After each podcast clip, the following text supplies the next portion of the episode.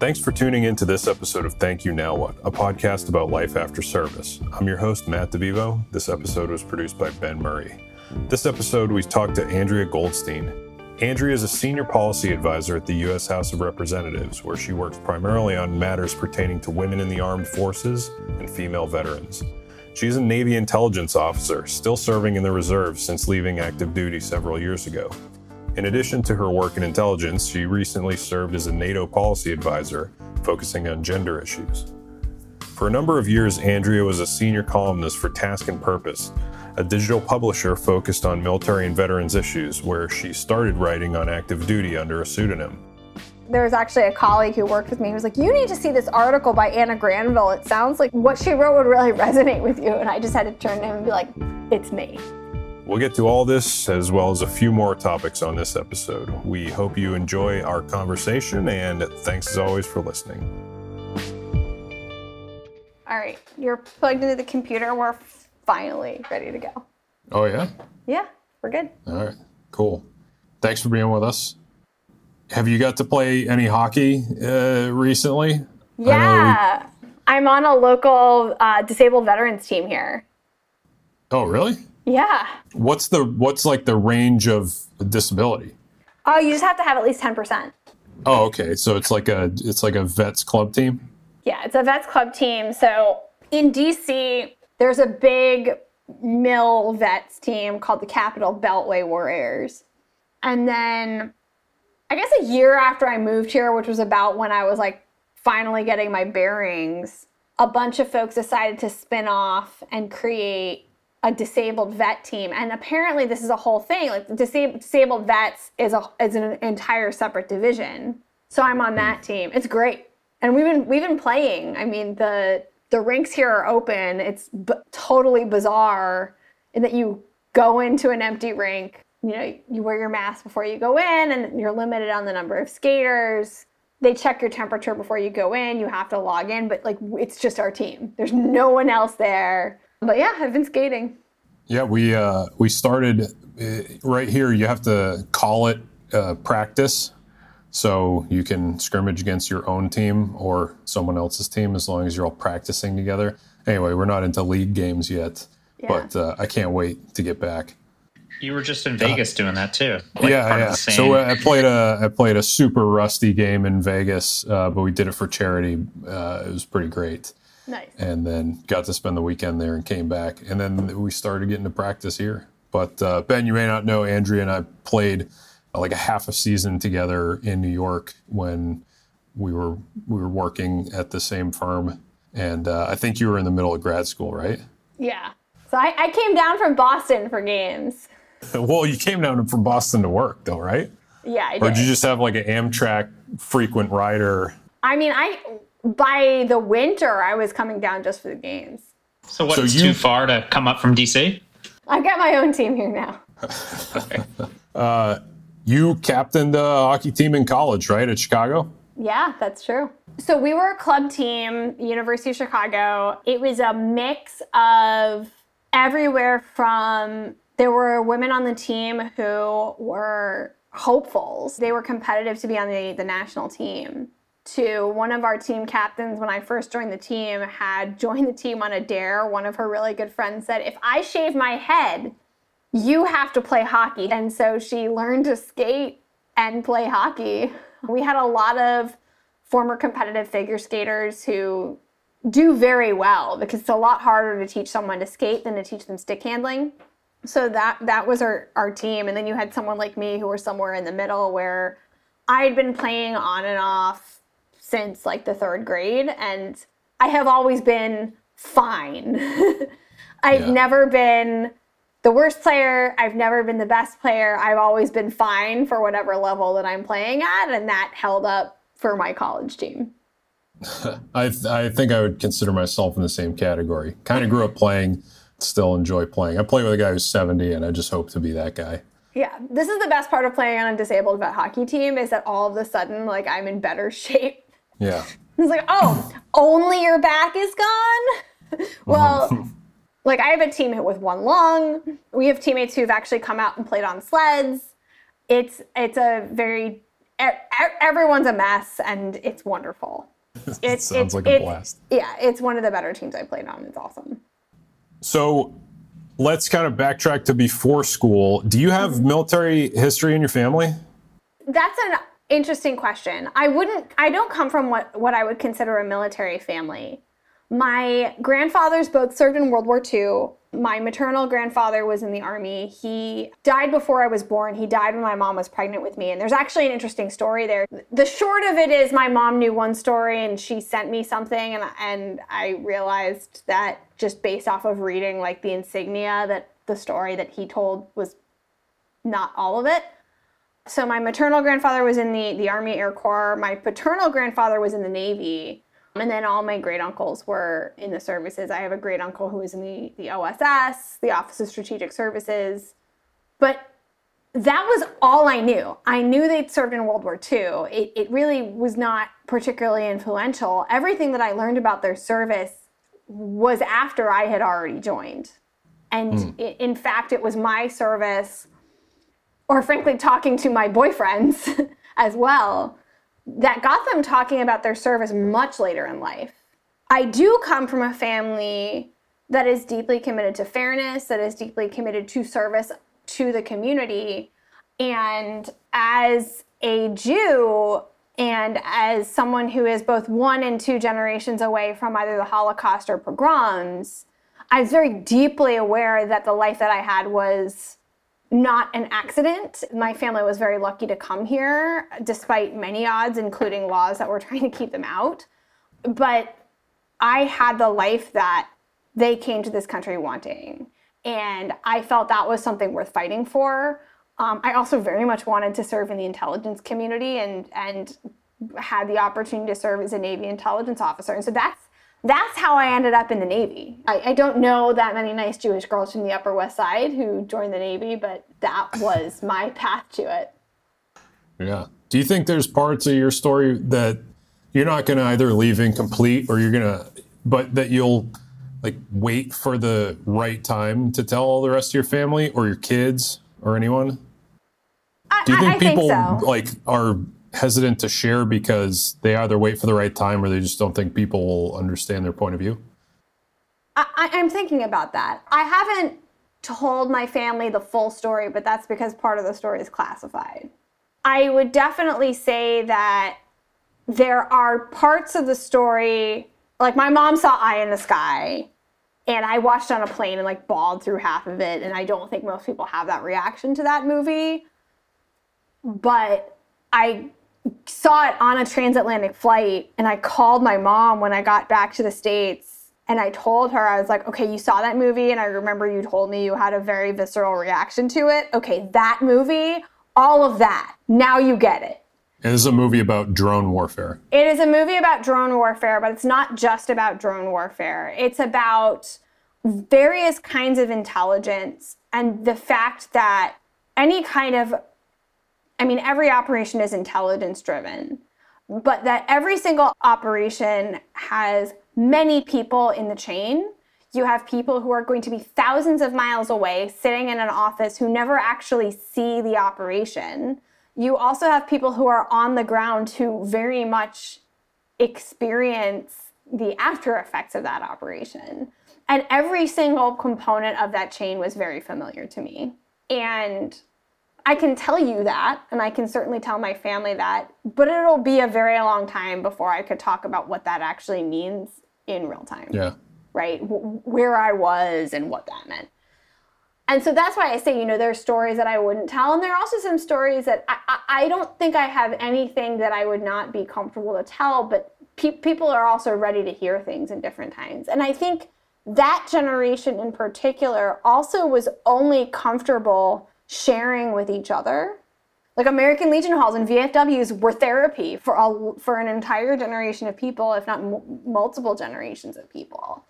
It was yeah. certainly not something you told your your family, and definitely not something you told your kids. Yeah, I refrain from talking about things just because normally I don't want to have to go through explaining something to someone. Like it's yeah. very selfish. But yeah, I mean, you're right. You know, I, I would imagine a lot of those people thought that the only people who could relate to them were ones with shared experience. Yeah. And I still, my family has been with me for a long time, my through this whole thing. So people like my parents, while I still have to explain a lot, I have to explain less and less over time. So you were a Navy intelligence officer. Yeah. You spent a big portion of time active and then transitioned to reserves. You're still in reserves.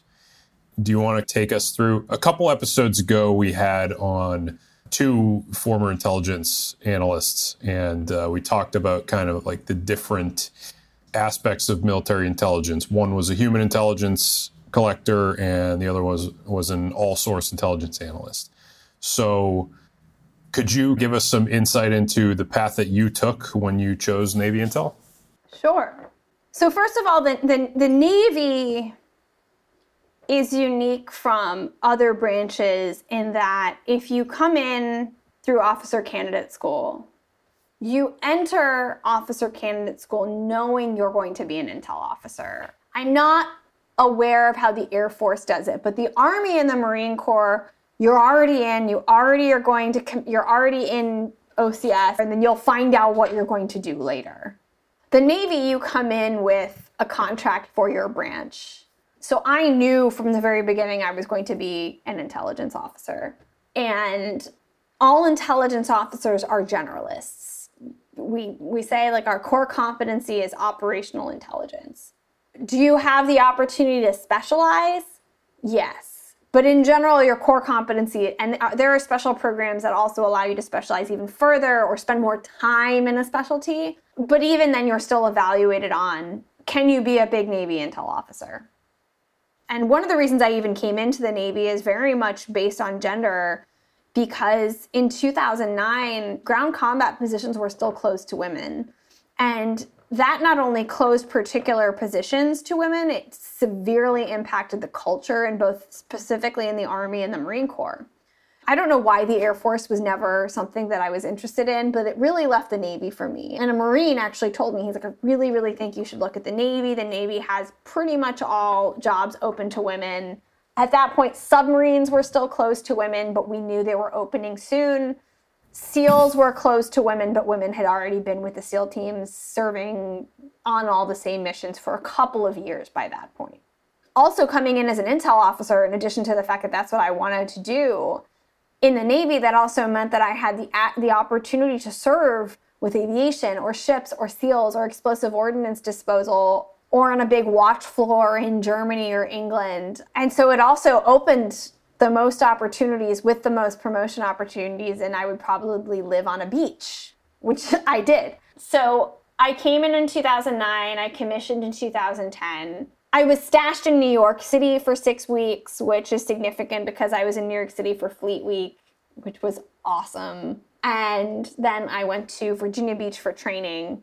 And from there, I went to San Diego, and I was assigned to Amphibious Squadron three, which is responsible for three amphibious ships. So uh, the ships that conduct amphibious landings, we land Marines, we have landing craft, those kinds of landing craft that you think of uh, landing on the beach in Normandy, we can launch those.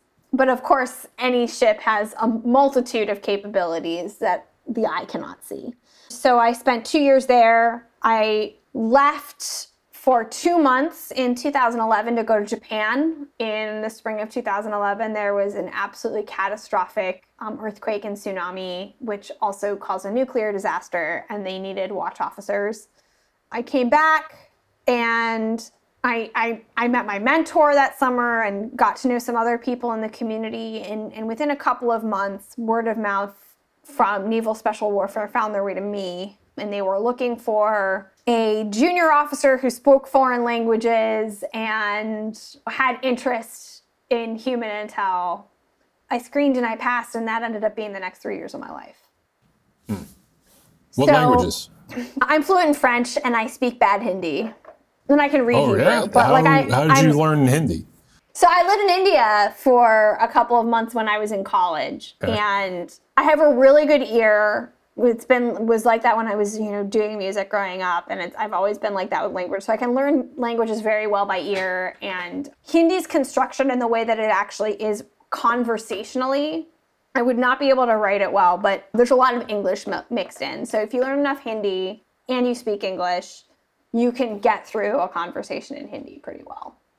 Oh, nice. So I don't really, I can understand some of it now, but around when I was coming into the Navy, my Hindi was pretty good. But then and as now, I'm fluent in French. And so I did the screening, I passed. I went on deployment with the U S S Palau and left halfway through to go to training. Came out of training and then immediately was thrown into a workup cycle and then deployed with my unit to the Arabian Peninsula from two thousand thirteen to two thousand fourteen. Came back, and within a couple of months, I, I became the troop commander for uh, the analysis and targeting branch. I was the intel officer for the whole command. I was responsible for sixty-one people deployed to seven different countries. We sent people back into Iraq. Yeah, I had people around the world, and I would come into work and I would be looking at beheading videos and talking with people who were deployed and making sure that they had what they needed and making adjustments as required. And in the afternoon, I was talking to our folks who were in in the Pacific. And I, I already knew, I mean, I, I was very clear. I knew when I came back from deployment in two thousand fourteen that I didn't want to stay in the Navy on active duty for a full twenty years. And that actually had nothing to do with the deployment. It had been something that I had been thinking about for a long time. I just, I had so many things that I was passionate about that was that were not the Navy. And I started writing and publishing while I was in, while I was deployed under a pseudonym. And I, and, and I realized I loved it and other people liked what I was writing. I was out with some, some teammates and someone said something, this is when I was deployed, that once you get to you know, the, the seven year mark or so, if you know you're not going to stay in for twenty years, it's it's better to leave sooner rather than later. And I knew I wasn't going to stay, and, and that meant a lot to me. So at that point, I knew I had to start thinking about my exit. Why did that uh, person think seven years? And do you think that was an accurate appraisal? Looking backwards, it is an accurate appraisal. I think five years is too soon for a lot of people. It it really depends on what you want to be want to be valued for and what you want to get out of your service. If you're in that seven to twelve year mark, I've seen a lot of people will take one step back and then they take three steps forward, which has been my trajectory and has been the trajectory of a lot of my peers. My military service has counted, my education has counted. I live in Washington, D C, and the peer group that I have are also people who are ahead of most folks who are our age in government. Okay. I, I I left active duty at six and a half years with no break in service, transitioned directly into the reserves, and uh, went and got a master's degree on the G I Bill. And so I'm still in the reserves. Yeah. So, yes. So during that transition period, did you say, hey, I'm going to shop around for graduate programs? Did you think about just entering the job market straight up? And you were already publishing, right? Yes.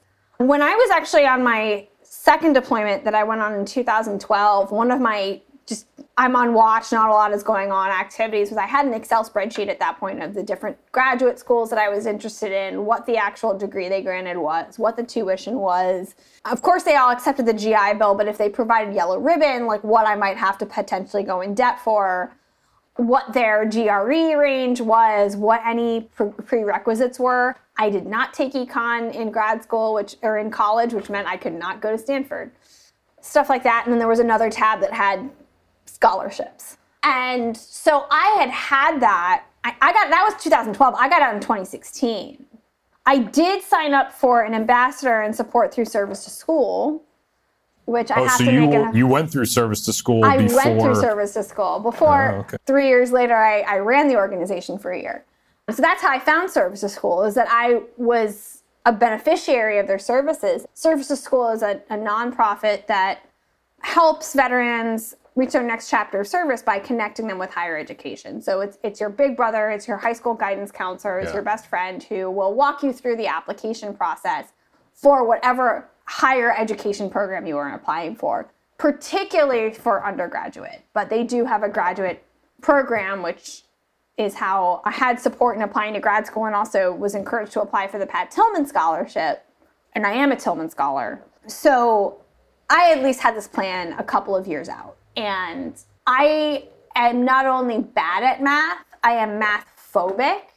And so while I, I developed much better study skills, and I feel like I became a much better student while I was in the Navy, nothing I experienced in the Navy terrified me like, like sitting down to take a math test. Just it, I was, you know, sixteen years old and absolutely terrified again. And so I knew I also needed a long time to study for and get the G R E score that I wanted. So yeah. I played a very, very long game in applying to graduate school. Now, I was already writing, and and the important thing, and this is the other thing that I also tell people, do not leave the military to get out of the military. If you are leaving the military, you should be going towards something.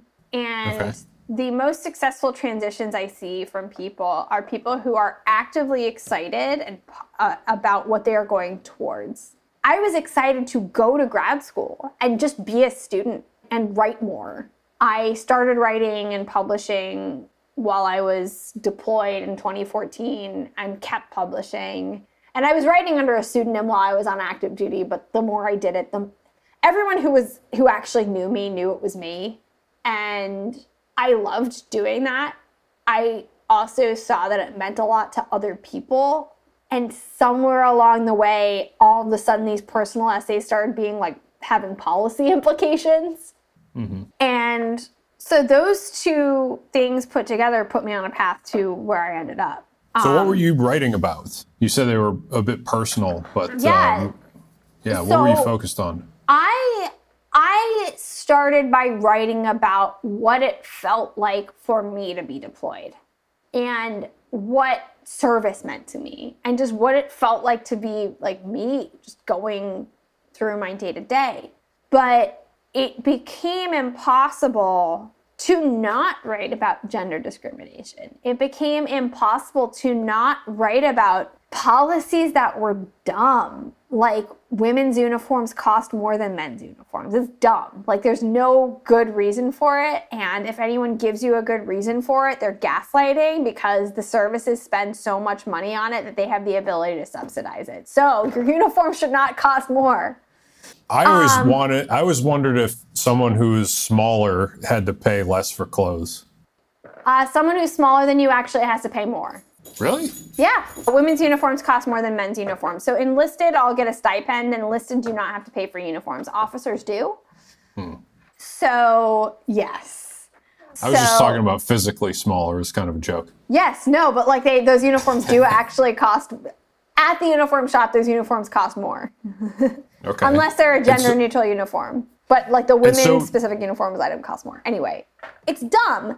Or the draft. I thought, I think that, I personally think that if you are a citizen of this country, if you are between eighteen and twenty-four, you should be required to register for selective service. Because it's, it's only men that are? Correct. Currently, right now, you cannot even voluntarily sign up for selective service if you are a woman.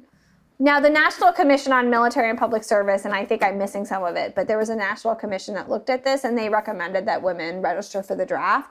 But they also looked at other kinds of service and made recommendations on different kinds of ways of recalling people with special skills for emergent missions. But yeah, there were these things with policy implications, and then all of a sudden I was like, wait, am I am I writing an op-ed now about uniform costs and the draft? And my first viral article, I had some articles that you know, were, were very well read. My first article, viral article, came out in April of twenty fifteen. It's called Four Reasons I'm Resigning My Commission as a Navy Officer. And I lived in San Diego. So it was posted at eight a.m. New York time. And so by the time I woke up at six a.m. in San Diego, it had already exploded. And I didn't say anything in the article that I hadn't heard every junior officer complain about over lunch. So I really thought that this was going to be like the least exciting article that I ever wrote. And it turned out to be the first one that millions of people read.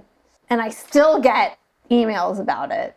And it's been five and a half years. And in it, I talked about how, you know, how the military does require to suppress parts of yourself in ways that I don't think are operationally necessary. And that there are people who are advanced in rank because they checked the boxes, not because they're good officers. And there also was some of it where it was purely just me. And, and I go back and I look at that article and, and I still a lot, I, I still stand by a lot. Of, I would write it differently if I were to write it now, but the message would absolutely still be the same. So did you, like, you say that by this time, the people who knew you personally knew who you, who you were writing under, right? So that, it was what, actually after that. It was after oh, that after, that people okay. started to figure it out, because there was someone, there were people, there was, there was actually a colleague who worked with me who was like, you need to see this article by Anna Granville. It sounds like she really resonates with, you know, what she wrote would really resonate with you. And I just had to turn to him and be like, it's me. So what kind of feedback did you get from that? Um, either either pseudonymized or personally? So or do you still get feedback? I still get feedback. And I would say, I, I, I'm going to give you the fee- how I how I remember it is actually different from what it was. Around that time, they tell you don't read the comments. I do read the comments because some people are actually very threatening in the comments, and I have actually had my family threatened in comments. So if I see that, I need to know about it. But I was also just very interested in what people who people were thinking and feeling. And, and, and, and even to this day, I have my army of hate readers. And again, I say, thanks, thank, thank you. Thank you for your, your time. Thank you for reading. Thank you for the click. You have nine thousand Twitter followers. Too. I know. I, How'd that happen? Now, now I do. That was all after I left. I didn't. I was not on Twitter at that point yet, and I have no idea. Okay. I don't know why those people are fo- I, those people. Thank you for following me on Twitter. I don't know why. I'm a real person, and thank you for my for following my hot takes. But at that point, I was not on Twitter.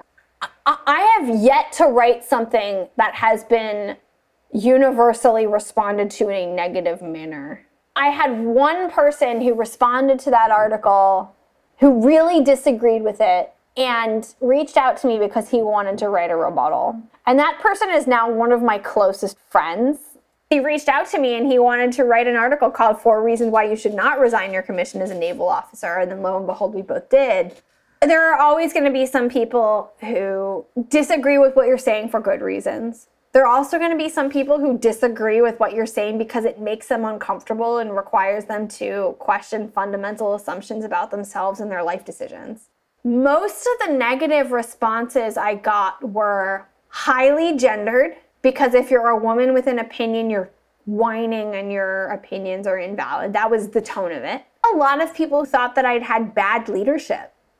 And those were actually some conversations that I had with folks who read the articles later. And I actually had very good leadership for most of my career. I did have some bad leaders that I either worked for or observed. Your topic of discussion is oftentimes gender, gender yes. equality. You're very open about being, you know, this being very important to you. You're also yes. very open about your Jewish heritage as well and that connection with the military. When this started becoming more and more important to you, when you started writing and everything, did this guide your path through your grad program to your post-grad career? Yes, it did. But again, it's not, not in a straight line. Like, we, if there's any theme, like, none of this has been a straight line, right? Right. I did not start writing about these issues that pertain to gender. It came out slowly, and and you're, you asked me about how that, you know, the, the four reasons I'm resigning myself, resigning as a, my commission as a naval officer, how was that received? Before I wrote that, I realized that the people that my articles most resonated with were other women. Whether I was explicitly talking about gender or not, that was who was resharing the article, not knowing that it was Andrea Goldstein who wrote it. Mm-hmm. That was who was commenting. That was who had felt that no one had was expressing how they felt about service and what service meant to them. And a lot of it was really positive. I would also say that I didn't come into the military intending to, you know, carry the carry the water for gender equality. I certainly didn't come into the Naval Special Warfare community and the other soft communities that I served with with that intention. It happened because I saw men just be able to do their job. And I had to deal with absolutely mission-harming bullshit because colleagues felt threatened by the fact that I existed and was competent. And I did not want anyone who followed me to have to deal with that. I wanted them just to be able to come in and do their job. Hmm. I didn't intend to be a pioneer. I, I didn't, didn't well, I was the first woman to do to do my job. I didn't know that until I already had the job. I, it was not something that I set out to do, but I, it was something that I had to accept, was that dealing with the, the like dealing with the bullshit was part of the job, and, and I had to el- eliminate that. And so I, I wrote about that. And, and and that did guide me to grad school. Now, I will say that my degree in history focused on women who disguised themselves as men to fight in the Civil War. So I did know that when everyone told me that women could not do a particular thing or had never done a particular thing, that it was absolutely a lie, because there were multiple women who not only had done it, but had received pensions from Congress for doing such jobs. And some of their names are Margaret Car- Corbin and Deborah Sampson and Harriet Tubman and Sarah Emma Edmonds and Doctor Mary Walker. And all these names that I have mentioned, two of them served in the in the American Revolution and three of them served in the American Civil War. Was Mary um, Walker a Medal of Honor recipient?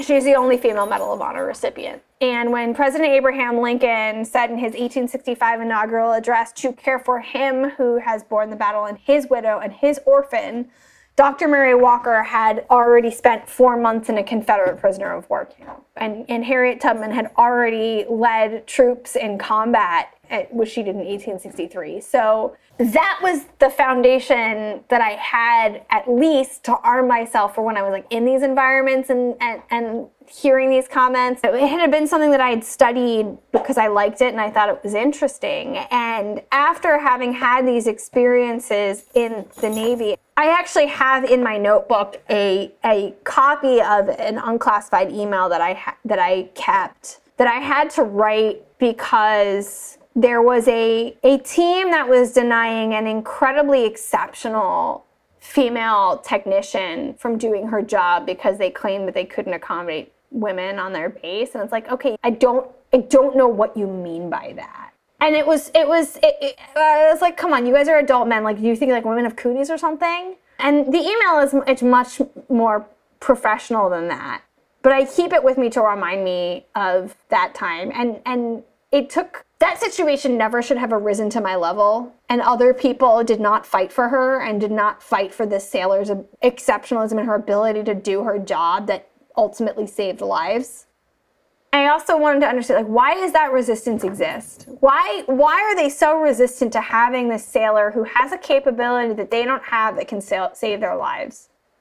And and ultimately what the email says is, like, are you really willing to put your your your SEALs at risk because you don't want a woman on your farm? Is that really what you want? And, and ultimately they were like, oh, well, that's kind of a good point. So there was that. There was the fact that two million, there are two million women veterans living right now in the United States alive. That that doesn't include the hundreds of thousands of women who are no longer alive, who have already worn the uniform in this country. And that doesn't incorporate the women who served in jobs that are now militarized, that were, you know, like contract nurses and intel- and spies and, and various logistical and nurses and various n- n- logistical jobs that are now part of the military that used to just be considered camp followers. Yet women are also even underrepresented based on their proportion in, in the veteran population, in veteran serving groups. Was it is an American Legion that's in the New York Athletic Club? Yeah. I've gone there three or four times. And most of the times I've been there, they're like twenty or thirty people and I'm the only woman. And based off of proportion in the population, there should be at least three women. And based on generation, there should be six or seven women.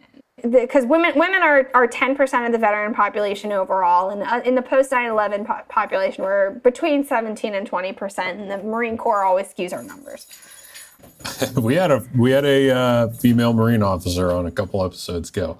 But she said that, uh, yeah, they were seven percent or something like that? Yeah, it, it's between yeah. seven and eight. It's between seven or eight percent. Like, they're fighting to get to ten. Hey everybody, for months you've heard me talk about two of my favorite nonprofit organizations, the Coast to Coast Foundation and Small Steps in Speech. We chose these because I have a personal connection with their principal honorees, Ryan and Mark. We appreciate your support and engagement so far, and we're going to continue to keep you updated. We're also going to start promoting other nonprofits as well. I'm going to start off by talking about Service to School, since we talk about it during the episode. Service to School is an organization that provides free college and grad school application counseling to military veterans and service members. In addition to its great library of resources, Service to School also provides applicants with other veteran ambassadors to guide them directly through the process. You'll hear Andrea talk about how she engaged Service to School while applying to grad school before she later was asked to run the organization as its C E O. Well, that's about when I signed up to be an ambassador myself, with the hopes of getting more vets access to the kinds of schools I was fortunate to get into. Whether you're a service member or veteran looking to sign up, or you'd like to donate, or you're just interested, go visit them at service to school dot org. That's service with a two, service, the number two, school dot org. Thanks, and let's get back to the show. How do female veterans connect? Like, I'm just asking kind of openly, what kind of things do you connect over, or how do your interactions typically go?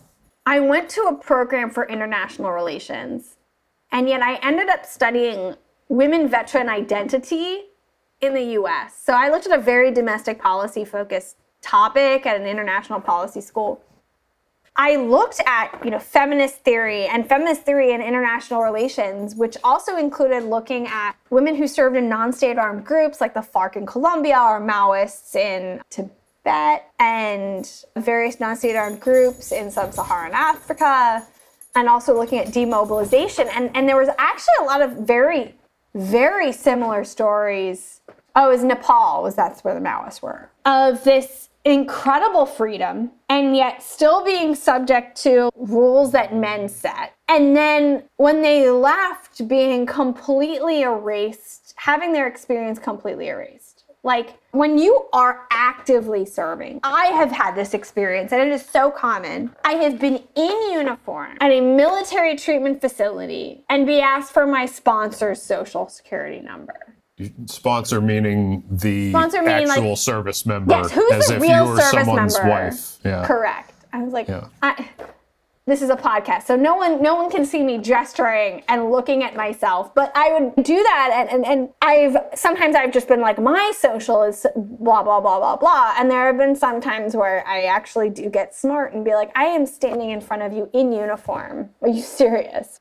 I give a little bit of leeway for it when I'm on the phone, but even even so, it's like you either ask everybody who their sponsor social is, but they don't. Yeah. It's a it's a thing that women get asked, and and or is that what a being, microaggression is? It is. That's exactly what a microaggression is. That is the okay. definition of it, and, or that is a great example of it. Or my neighbors who are like, "Oh, you're in the Navy? Well, I guess they don't send you in harm's way, do you?" Again, I live in Washington D C. There's military everywhere. There's there are two memorials to military women here. One that's across from the Vietnam Memorial, and one that's the entrance to Arlington National Cemetery. And and still, like in my current job, my title has the words "women veteran" in it. I wear a lanyard that says Navy, and I wear either a U S Navy pin or my warfare qualification. And people ask me what my connection to the military is. I'm like, all right, come on. I, yeah. I am in it. So, but those kinds of things happen every single day, and it's exhausting, and it's undermining one of the most important things that you do. And, and, and if we serve in the military, what we do is who we are. And so to effectively be told who you are is not who you are, and I don't believe you, especially when serving is, is traumatic for everybody, but it is particularly traumatic for women. If you don't experience some kind of sexual trauma, you know the threat is always there. A lot of women are just exhausted and are ready to move on. So that that was something that, that I found. And and, and then it, it came to, so how do women veterans find each other? In a lot of places, it's by accident. There are now a lot more groups set up. So I found women veterans by being actively involved in the veteran space. And if I had not become a Tillman Scholar and I had not had the great fortune of being selected for that program, we would not be having this conversation. I would probably not be identifying as a veteran. I would probably not have any of this to say. Because I, I did not want to have anything to do with the veteran community. I was so exhausted. I was so frustrated. I was burnt out. And, and then I was kind of just done with the military. And then I had to go to Chicago with one hundred twenty other Tillman Scholars, and like half of them were women. And not only were so many of them women, a lot of them had had very similar experiences to me, where they were the one or one of two women in a highly selective unit. So not only was I around a lot of other veterans like me, I was around a lot of other women veterans like me, and that kept me engaged in the veteran community. And then I started to find that there were these spaces. A lot of us find each other through advocacy organizations and getting involved in some kind of movement. Higher education is a really big one. Women veterans are overrepresented in higher education. But but I want to I want to focus on these spaces where there are more women veterans, because even in higher education, a lot of the veterans groups still end up being male dominated, even if women are leading the veterans group. A lot of women veterans meet each other in military sexual trauma survivor groups. Really? Um, yes. Can you shed some light on how prevalent that actually is? Military sexual trauma is a specific term that is defined in Title thirty-eight, which is the, the part of the U S Code which governs veterans' benefits. And it comprises sexual assault, sexual abuse, and sexual harassment. Approximately one in four women experience sexual assault while serving. In the veteran community, it's one in one hundred men, but within the military, it, the numbers have differed over the years, and part of that is, is related to, to hazing, but we're talking about women veterans, so it's about one in four women. Now, when it comes to the sexual harassment numbers, the numbers get a lot higher, and it's a lot harder to tell because a lot of women will say no, because sexual harassment has historically and remains so prevalent that a lot of service members can no longer distinguish it. There's one particular incident that I didn't even think about until this year. I had completely forgotten about it for eight years. I was in Timor-Leste and I was deployed on the Peleliu, and we were getting ready to get back on a, a landing craft unit to go back to the ship. And a gunny comes up to me and is like, "Hey ma'am, I need to show you something."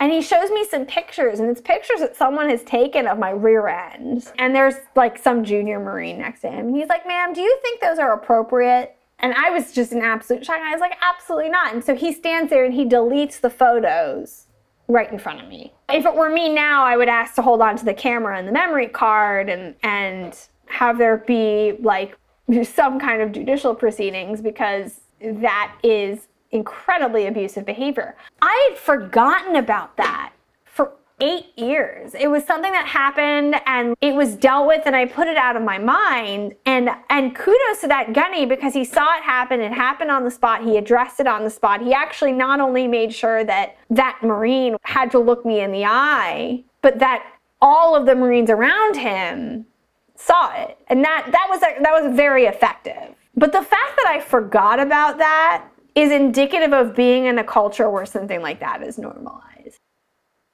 But sexual harassment is ubiquitous, and the threat of it escalating to sexual assault is also ubiquitous.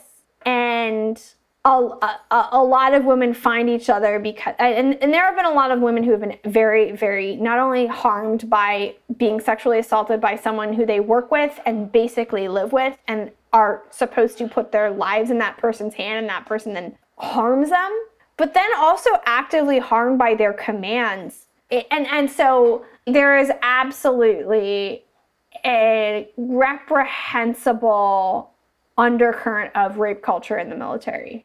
And it is the number one thing that I hear about from women veterans. I, I don't hear a lot about it from active duty service women, but it, I, I've spoken to women like while they're serving, and then talked to them a year later, and it goes from being something they didn't even think about to something that they think about all the time. Because when you're serving, you just have to survive. And there are a lot of women who who don't want to talk about sexual assault, and they don't want to talk about these things. And these groups are, are not like vent sessions. But at the end of the day, we all loved serving. I have yet to meet someone who didn't love what they did. There are a lot of women who I have met who had careers cut short because of some kind of harm done to them by people they served with. And then even those of us who got to do, like, I got to serve on my own terms and I got to leave on my own terms. But that frustration about obstacles being there that shouldn't have been there because of my gender, and wondering, well, what would it have been like? And this profound love for this organization that will not love us back is is absolutely something that has brought us, a lot of us, together. Over time, have you seen, is there any progress happening on that front? We can talk about, there's, you know, there's legislative progress, there, there's progress that has been made by the individual branches in policy. There's also cultural progress. And I will say, the Navy is a much better place to serve as a woman officer than it was when I came in. I think if you're an enlisted service member, I think there's a ways to go. I think things have not improved for our sailors, and that, I, I think there's work to be done. And that also has to do, some of that has to do with, you know, where resources have been put in addressing leadership changes. I joined in two thousand nine. There are programs and policies in place that didn't exist in two thousand nine that exist now. To, to at least be knowledgeable about what resources and the programs exist, that's a, that's a big thing. And I actually see that now, like, having worked on policies and statutes, is that Congress can do one thing, but if the executive branch doesn't actually train people on it, it, it is worthless. Like, there are actually a lot of resources that are available that people don't know about because, like, the Department of Defense hasn't trained people about it. So in your kind of dual position as a as a uh, officer in the Navy Reserves and working with the House of Representatives, I know that you are an advisor to NATO, and you're also a senior policy advisor in the House. Can you tell um, us how you balance those things, and, you know, where you're where you're pushing, where you're making progress? Yeah, so I'm not with NATO anymore. I transferred in April. I'm back in the intel world. But how do I balance both of those? I mean, it took me a while to figure out how to get the jobs to be kind of complementary, and, and eventually I just had to accept the challenges. But my civilian job is grateful for the fact that I have, I mean, both are, are grateful for the fact that I have a foot in both worlds, because to understand the legislative process is like learning a dark art. The legislative process is necessarily complex and informs your job. If you're a service member, like active duty, reserve, guard, if you are a service member, it informs so much more of your job than you know. Like, you might know about government shutdowns and continuing resolutions in the fiscal years, but there's so much more. For example, a lot of service members don't follow the National Defense Authorization Act. And and why why would you? But there's right. so much in there that affects your life. Service members do have nonprofit organizations looking out for them, kind of like the American Legion. There's Military Officers Association of America and, and the Retired Enlisted Association, but they're not quite like the V S Os. And we really need to be our own best advocates. But because we don't follow the N D A A closely, like, we don't think to, like, no one tells us to do it. No one explains the legislative process to us. Like, again, uh, the legislative process is a dark art. And so to be, like, on the reserve side, there's reservists don't get parental leave. This is just, just one example. Reservists do not get parental leave. Active duty does. Reservists don't. People are like, oh, well, reservists can move your drills around. I was like, no, that's your paid time. And you don't know what's going to happen later in the year. And if reservists, and, and it should be same pay, same benefits. So if active duty gets twelve weeks away, paid, why doesn't the reserve get twelve weeks away? That's three months of drill, right? So there were amendments that were introduced both in the House and Senate versions of the National Defense Authorization Act that would address that issue. But that was this year. And that issue has been an issue for several years. It, it really took, I won't give the whole story, but there were definitely some, both staff members and members of Congress who were in the reserve and guard who need who who made that happen. And so if you, you think are, it, it happens if there weren't the services members. Were not going to. I do not think. I think it would have happened without serving members. I think you would need to have either or, because there there are also members who are from military families or come from military communities. I don't think it's a prerequisite to be. And this is not actually a pr- perspective of mine that has changed since I got out. I don't think you need to have served to deeply care about the military and veterans community and to have really effective policy ideas. In fact, sometimes being close to but not part of that community can give you a perspective that is very helpful. And by the way, that policy, among many, did not require an act of Congress. The services could have done it themselves. They just didn't. I'll just quote what someone in my war college class said. And I don't fully agree with it, but it's not an inaccurate perception, which is he said Congress only governs for six months. A third of the Senate and one hundred percent of the House of Representatives is up for election every two years. And of those individuals, you're going to have some who are very vulnerable. Like some of them are in safe seats, but some of them are going to be fighting every time, or at least that time. So voting on something that's controversial, even if it's right, is going to be hard. And that can be a lot to swallow if you are someone who's serving in the military where like you your job is not vulnerable. You have a lot of job security. So how do you actually get, well, I think we made, I may have taken us right over this, but how do you actually get this type of position? And then where do you go from being a policy advisor? There are a couple of different roads to the Hill. And they're also going to depend on where you're at in your career, what kind of pay cut you're willing to take. So people come in, first of all, veterans have a special kind of way in. You can either, you can do a Wounded Warrior Fellowship. You can go and come in through a program called Hill Vets, which places you as a, as a fellow in a member or senator's office. Because the best way to get a job on the Hill is, is to have had a job on the Hill. So that is, for, for most people, the best way to come into the Hill is to come in through, so some people are going to come into an entry-level position, which would be either a scheduler or a staff assistant. For most veterans, you are already way too senior for that. You're probably going to have to take a st- step back to move forward. The reason I say that is because you're going to probably, if you're an officer, you're going to be probably coming in in your early thirties into a job that people in their mid to late twenties also have, because they came in as an intern in college and then were a staff assistant or a scheduler and then a legislative correspondent and then a legislative assistant. And I know I'm giving you titles that don't make a lot of sense, but I at least hope I gave you a sense of where they are in the food chain by the order that I spoke. The, the, effectively, the good jobs are either, you know, your, your legislative directors or your senior policy advisors. Those exist more for members like on the Senate side. There's a bigger diversity of jobs on the Senate side in the senators' offices than there are in member offices. But in general, the good jobs are on committees. Uh, my job was the absolute mythical unicorn of there was a very specific skill set they looked for so that they were willing to do a nationwide search, not on the Hill. I knew nobody who worked on the Hill, so I didn't have anyone putting in a good word for me. I had no Hill experience. I'd worked on policy. I'd worked for members in the district in an advisory committee, like voluntarily, but I had never worked in D C. Those jobs do exist. Like I'd written and published on the topic. My master's degree was focused on the topic. People knew who I was. I, I had somewhat of a public reputation. I had just enough understanding of policy that they were like, yeah, we can teach you the rest. But that's also not the t- first time that that mythical unicorn job exists. But that's not most people. If yeah. you want to come to the Hill, and this is most people, this is veterans, this is not veterans, because I also say, say, share this with like a lot of my grad school classmates who, you know, they went to the Peace Corps first, and then they went, and then they went to grad school, and now they're doing something else.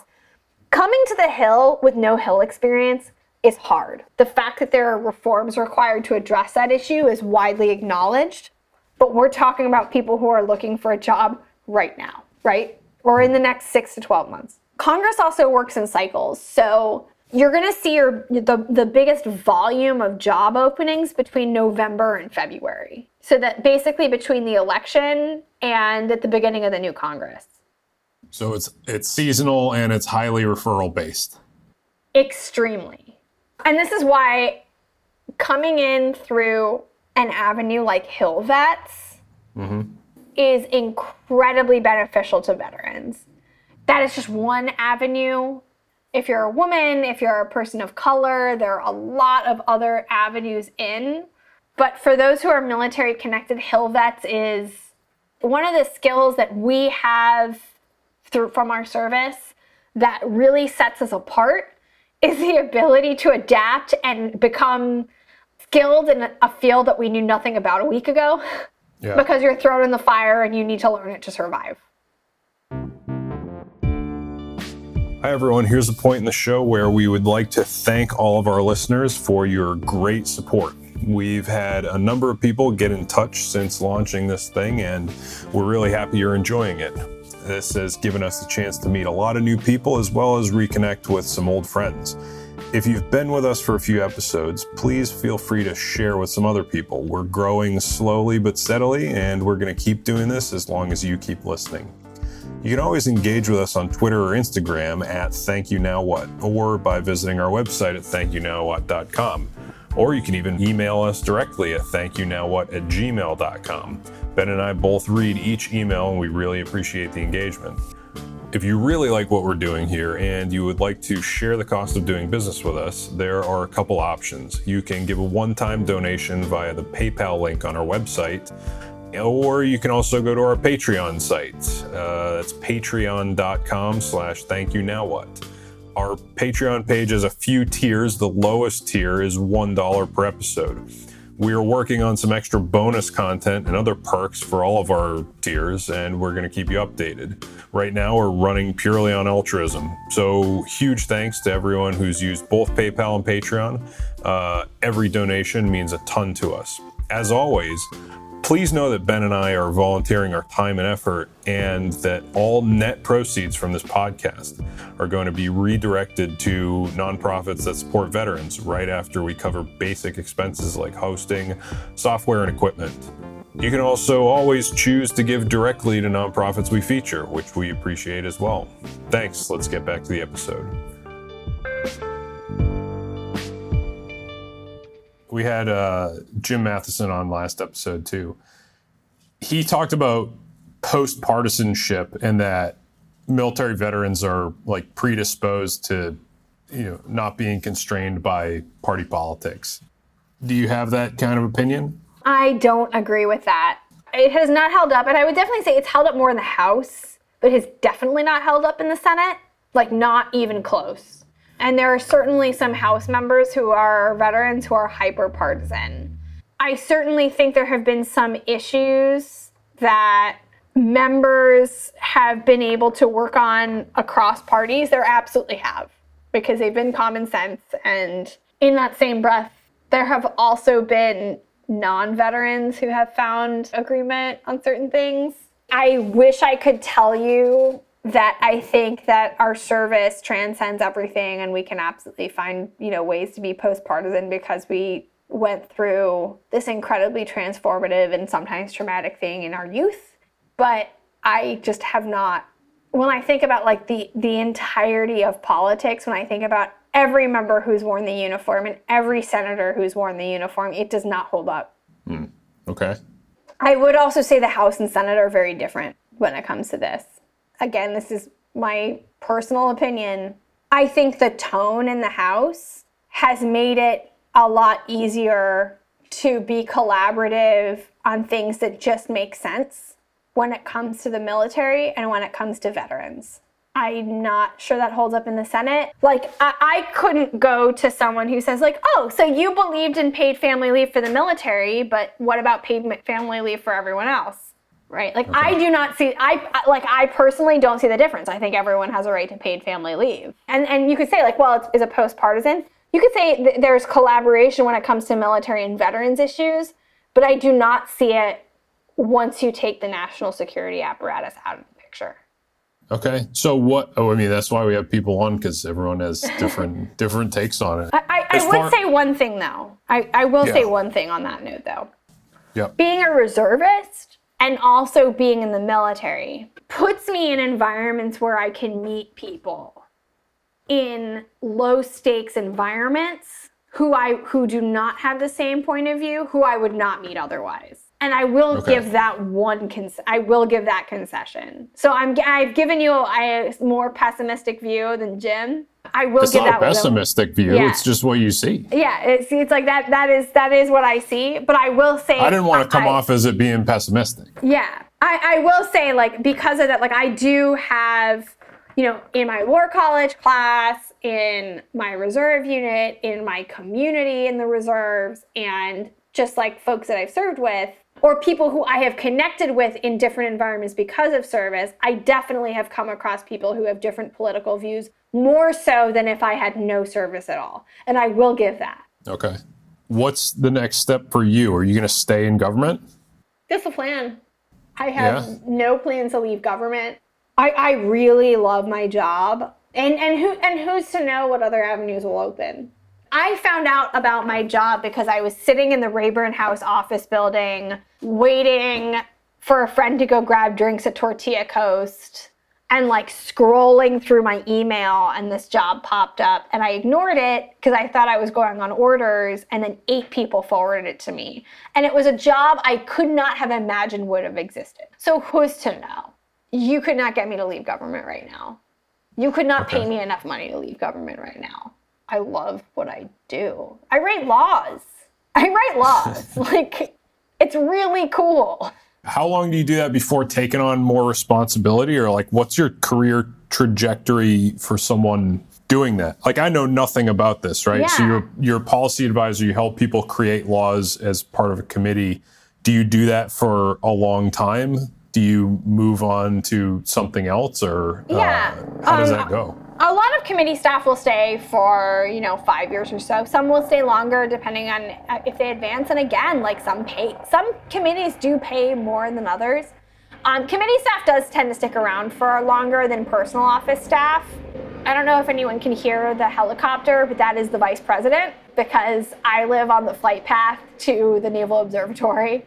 So for my particular job, it would be to stay on the committee for a couple of years, maybe go to another committee. It's not uncommon to move over to the executive branch. It's not uncommon to move either to a senior advisor position for a senator or to a relevant committee.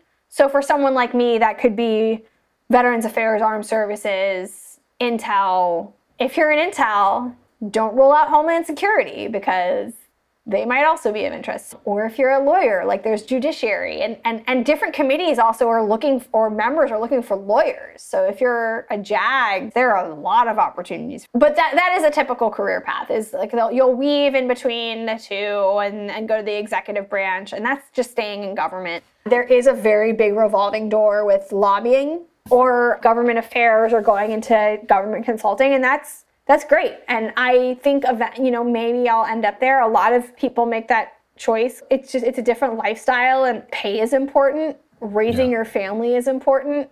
If you need to pay a mortgage, that's important. If you want to go to a job that'll pay for medical care that the fe- that federal insurance will not cover. I think this is very important to talk about because I've heard it from multiple people. The federal health insurance, F E H B, which is the federal insurance plan that covers federal employees, does not cover I V F, which is really fucking expensive. And and also childcare is expensive. So you, yeah. it, there are a lot of folks who leave government and particularly leave the executive branch because they want to start families, and starting a family is hard, and starting a family is expensive, and raising a family is expensive. Hmm. That's a sad trade-off. Yeah. I wanted to end off with asking two existential questions. We have one that we ask everyone, but I wanted to ask you another one. Can you describe what a successful steady state is when it comes to gender diversity? Sorry, gender equality or inclusion. I don't want to use the wrong yeah, term. Yeah, I mean, if we're talking about gender diversity, we're talking about fifty-one percent. That's the proportion of the population. Okay, so I meant equality and inclusion. Yeah, I mean, the steady state should be that, we talked about this earlier, imagine what it would be like just to show up to work and do your job and love it. Imagine what it would be like to just be able to walk down the street and not have to worry if anyone's following you. This is this is a very pri- like private example, but again, like I think it's very important to share. Like, I am single. I do not give someone my phone number until I have been out with them more than once. And I do not let someone know where I live until I have been out with them at least four or five times. Mm-hmm. I shouldn't have to think about that, right? I, I, I shouldn't have to think. I should be able to, like, walk down the street with my AirPods in and blasting music at two o'clock in the morning. But I can't. So, you know, we've t- I've talked about in the workplace or in higher education, but women cannot exist on the street and feel equal. I, I think that when we're thinking about what is the right steady state, I think you need to acknowledge that we can't even walk down the street safely right now. And those are perhaps some things that could be for consideration. And, and I would also say, like, if you are if you are in the majority group, if you are in the dominant group who does not have to think about those things, think about what kind of environments you are fostering by your silence. Because chances are you have certainly been in the room, even if you have not been the one who is actively creating a hostile environment for your colleagues and your friends and people that you love and care about. Have you been the one who has called out that person who is creating that hostile environment? Because what do you have to lose? The worst thing that's going to happen is you're going to get laughed at. The worst thing that's going to happen to me is that I'm going to get killed, because that is what happened to Vanessa Guillen. Hmm. I can't really follow that up. That's so, like, very pointed, and, but I think it's good for people to hear things like that. Our official podcast existential question is, who are you if you never joined the military? Who are you today? Who, if I never joined the military, I would either still be a mid-level intel analyst. I would definitely have a master's degree. I would be in debt. I would probably be an intel analyst at some agency or in consulting related to national security. I knew I was going into intel at that point, but the military was not guaranteed. And also, even if I had gone into an agency, who's to say that I would still be there? I would definitely be living in Washington, D C. I the geographically, I am still where I would be. The path here would have been different. I don't have a taste for Washington, D C, but I'm glad that you enjoy it. I, I will tell you, it's actually a lot better when you live here. I lived there when I was like eighteen. Maybe, uh, maybe I was too young. Oh, yeah. It's also gotten way cooler. Oh, okay. Yeah. Ben, do you have any notes? It's great. I mean, the one thing I, th- I think about is, like, you looks like in the two career paths you've had, it's it's definitely been motivated from a, from your calling to service. And I'm just curious, from what you said earlier, you know, the cultural issues are ubiquitous and everywhere. And as a background noise within these two cultures, I was just curious if, if they're similar with what you've come up against, and are the, are the changes happening, or is progress being made in both places? With regards to, to gender equality or inequality, the circumstances in the military actually be, became more stark when I left. And, like, I, my workplace is very, very healthy. My civilian workplace is very help, healthy from a gender equality perspective. And I would also, my current military environment is. But my current inv- military environment, while healthy, is male dominated. My civilian workplace is fifty-fifty, and there are a lot of women in leadership. I actually don't think we even have a gender pay gap. I, I genuinely enjoy coming into work, and I actually work with a lot of women, and the team that I happen to be on is female dominated, and it's awesome. So bit of a change of pace from the military. It's a complete change of pace. And so that that uh, when when you ask, like, do I see changes? For me, it's been more that I can see the differences because I work in these two very different environments. And it's a lot easier to see what was wrong historically when I was serving, because I'm now in this very different environment where I can really be my whole messy self and just, like, human. And then just and just ways, like, I can just, like, I can be a girl. And I work with people who, some of my colleagues also work on health. So that has been, I, I couldn't speak to changes on the Hill because I've, I've only been on the Hill for a year and a half. And I've also had a lot of colleagues, women colleagues who, who are veterans, who enter non-defense jobs. And that is when they really start to see, wow, that thing that I experienced in the military that I was told to minimize is, like, really wrong. One, one last thing is just, you know, as change agent. So change agent, like, uh, you I definitely, you seem like you see yourself and you are acting as a change agent from what you where you came from. Is that something that you see continuing, and like, what's your path with that moving forward? Um, pr- probably. I mean, I, I I am committed to fairness, and I remember having conversations with my mom as a child about things that were not fair. And a lot of it was like, I played chess and hockey as a kid. So I was in these environments where I was surrounded mostly by boys who teased me because I was a girl. And at that, at that, I think if it were now, people would, adults would address that behavior because it was bullying and abusive. Back then, it was like, oh, well, they just like you and boys will be boys. But I thought that it was unfair. And I remember complaining to my, telling my mom, I was like, this is unfair. I'm getting teased. I'm playing this game that I love or this sport that I love, and I'm getting teased because I exist in this space. And my mom would be like, well, that's just the way it is. I'm like, but it's not fair. And so that has been a theme of my life, of entering these spaces because it's something that I love, and then finding out that there's resistance to the fact that I'm even there, and that's not fair. And and and so I don't, I have never intended to be a change agent, but I don't foresee stopping because things are still deeply unfair. So I will keep trying to address things until they are fair. A product of the circumstances in some ways. Correct. Now, uh, with both of you in hockey, as you bring that up, I mean, I got to ask, The Cutting Edge, is that like a all-time favorite movie for either of you? Ben, oh, he brings up the most obscure movies. Cutting Edge, seriously? I haven't seen The Cutting Edge. Why didn't we talk about Slapshot? I used to play for a team that had the same jerseys with the Chiefs. I still have that old jersey from that team. Paul Newman's coat in that movie is... They say some things in that movie. I love old comedy movies, but man, you can't uh, put that on T V anymore. Yes. uh, Cutting Edge, Ben? I mean, you got the hockey player that goes to do figure skating, so it's kind of the reverse of uh, what was happening with, with the we hockey had, team. We had we had Slapshot, we had Mighty Ducks, we had D two, we had D three, we had Miracle, and you went to Cutting Edge. All right. Shame on you, Ben. All right. Thanks for being on with us. But it was also yeah. good to see you because I haven't seen you in a while. I know. Hi. Yeah. Thanks for tuning into this episode of Thank You Now What, a podcast about life after service. Be on the lookout for Andrea fighting her relentless battle for equality. You can check out more of her writing on the Task and Purpose website, either by her real name or by searching for Anna Granville, her former pen name. There's plenty to choose from. Please support our beloved nonprofits, Coast to Coast Foundation, Small Steps in Speech, Service to School. As always, thanks for listening to us.